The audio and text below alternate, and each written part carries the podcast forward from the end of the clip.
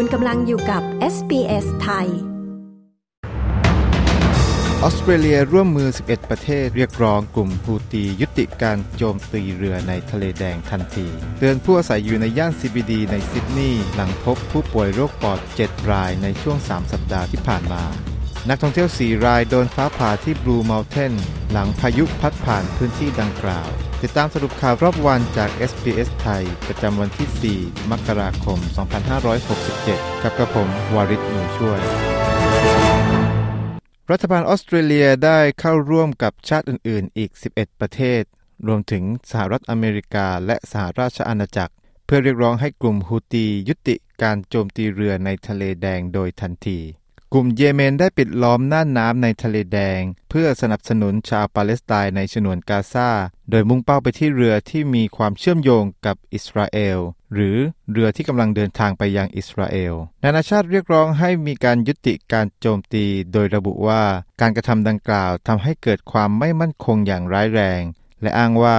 พวกเขากำลังคุกคามชีวิตผู้บริสุทธิ์จากทั่วทุกมุมโลก การปิดล้อมของกลุ่มฮูตีเป็นรูปแบบหนึ่งของการประท้วงต่อต้านการโจมตีฉนวนกาซาของอิสราเอล ซึ่งทำให้ชาวปาเลสไตน์เสียชีวิตไปแล้วอย่างน้อย 22,000 คน นับตั้งแต่การเปิดการโจมตีของกลุ่มฮามาสที่ฆ่าชีวิตชาวอิสราเอลไป 1,200 คน เมื่อวันที่ 7 ตุลาคมที่ผ่านมา เจ้าหน้าที่ออสเตรเลีย 6 คนได้ถูกส่งไปประจำการที่บาเรน โดยปัจจุบันมีเจ้าหน้าที่กลาโหมของออสเตรเลีย 5 คน ประจำการ โดยเป็นส่วนหนึ่งของปฏิบัติการของสหรัฐอเมริกาในพื้นที่ดังกล่าว มีการออกประกาศแจ้งเตือนด้านสุขภาพสำหรับผู้ที่อาศัยอยู่ในย่าน CBD ของซิดนีย์หลังจากมีการพบผู้ป่วยโรคปอด 7 รายในช่วง 3 สัปดาห์ที่ผ่านมาอาการของโรคลิเจียนแน ซึ่งเป็นโรคปอดติดเชื้อชนิดหนึ่งที่เกิดจากการติดเชื้อ อาจมีไข้ หนาวสัน่น ไอ และหายใจลำบาก ซึ่งจะนำไปสู่การติดเชื้อหน้าอกอย่างรุนแรง เช่นโรคปอดบวม อย่างไรก็ดีโรคนี้ไม่สามารถแพร่กระจายจากคนสู่คนได้ โดยที่แบคทีเรีย Legionella ซึ่งทำให้เกิดโรคปอดชนิดนี้ มักเกี่ยวข้องกับหอทำความเย็นที่ปนเปื้อนอยู่ในอาคารขนาดใหญ่ศาสตราจารย์โรเบิร์ตบูย ผู้เชี่ยวชาญด้านโรคติดเชื้อจากมหาวิทยาลัยซิดนีย์กล่าวกับช่อง Nine ว่า ผู้สูงอายุ ผู้สูบบุหรี่หรือผู้ที่เป็นโรคปอด จะต้องระมัดระวังเป็นพิเศษ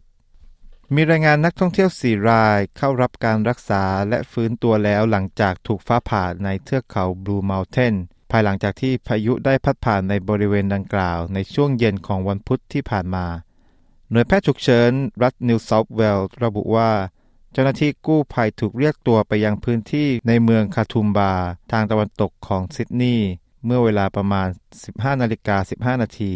เนื่องจากได้รับแจ้งว่ามีผู้ถูกฟ้าผ่า นักท่องเที่ยวทั้ง 4 คนถูกนำตัวส่งโรงพยาบาล และมีผู้หญิงสองคนต้องเข้ารับการรักษาในโรงพยาบาลต่อไป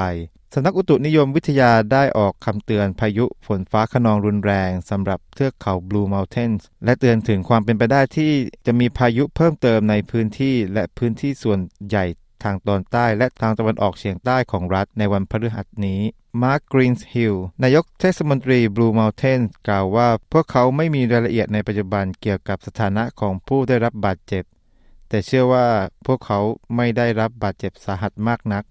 และทั้งหมดนี้คือสรุปข่าวรอบวันจาก SBS ไทย ประจำวันที่ 4 มกราคม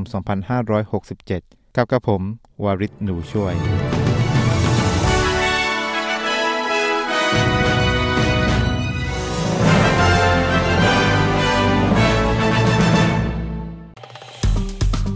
กดไลค์แชร์ และแสดงความเห็นไป follow SBS ไทยทาง Facebook